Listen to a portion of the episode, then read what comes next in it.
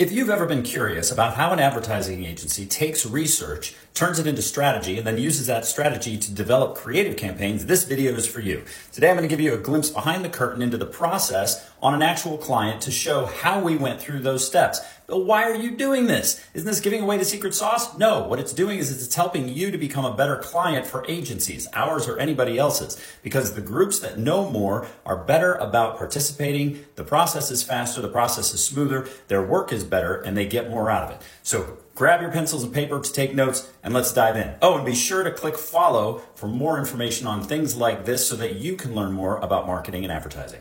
And here's our brand Salt Tequila by Splash Beverage, which comes in three flavors. That's right, I said flavors citrus, berry, and uh, salted chocolate. And if you find yourself wrinkling up your nose at the idea of a flavored tequila, guess what? You're not alone. And despite the fact that this is actually a really good tasting drink, that perception that flavored tequila would not be a good experience is exactly what Salt needed to overcome with American consumers. And so our challenge was to get consumers to try a flavored tequila. Now, here's the funny thing about American consumers American consumers don't have a problem with flavored spirits. In fact, down at the bottom here, Absolut's line, and this is just a few of them, including citron, uh, mandarin, and lime, are bought every day. Consumers consume this as a regular part of their drinking regimen and they don't think twice about it.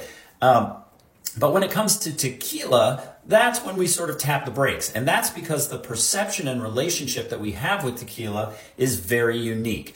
Culturally speaking, the margarita is the most popular cocktail in the United States, and in part because Americans love that combination of salt, lime, and tequila. That's pretty much a staple bedrock in our uh, diet in the United States. But tequila has a hard earned reputation as the spirit that gives you a terrible hangover. In fact, when surveyed, Americans rank tequila as the cause of the worst hangover in their life. So while they love margaritas and they enjoy them from time to time, the way they perceive them is that this is a one way path to a horrible hangover.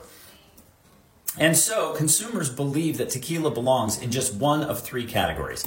Category number one, a shot glass. This is how a lot of us were introduced to the product, typically in our 20s or in college, uh, where we had shooters of tequila, and that left an indelible mark. Of course, the margarita, which we're all familiar with, is the second place that it sits in uh, consumers' minds. And the third and most devastating is on the I'm never going to drink it again list, which is as a result of having imbibed a time or two too many.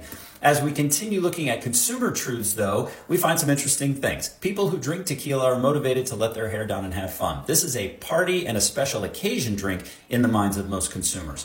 Additionally, people believe tequila provides a feeling that they can't get from any other spirit. So there's a mystique that's been created around tequila that helps to perpetuate that belief that it is only in these certain formats and only at these certain times and only for these hard partying opportunities that are going to lead to specific outcomes. So, the enemy that we have to overcome on behalf of the brand is skepticism. That's the big thing standing in our way. And that means that our opportunity is to turn that skepticism into curiosity. This led to a huge opportunity because guess what? No matter how heartfelt or rooted an idea is in our head, there's something that can't be denied.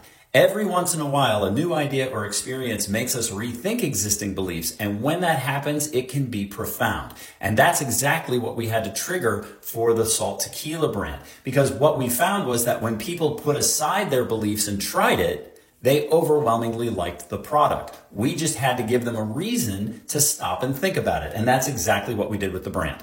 So the brand concept was, hmm, flavored tequila is actually pretty good. And if that's true, what else was I wrong about? And this was the foundation for the entire campaign. And here's how we brought it together. So, in terms of a print execution or an outdoor execution, I was wrong about flavored tequila, like I was wrong about sending that rant message about my boss to my boss. What else was I wrong about? Or I was wrong about flavored tequila, like I was wrong about thinking I had deleted my browser history. What else was I wrong about? Or I was wrong about flavored tequila, like I was wrong about the way I've been pronouncing croissant.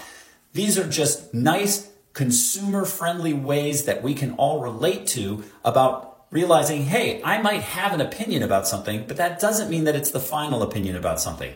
This helps crack the door to consideration. And that's all we needed to be able to get consumers to try the product. Once we had done that, they could then be open to the idea of converting for a longer period of time. Now, the important thing to take away from this is how research helped us identify what the real problem to overcome was.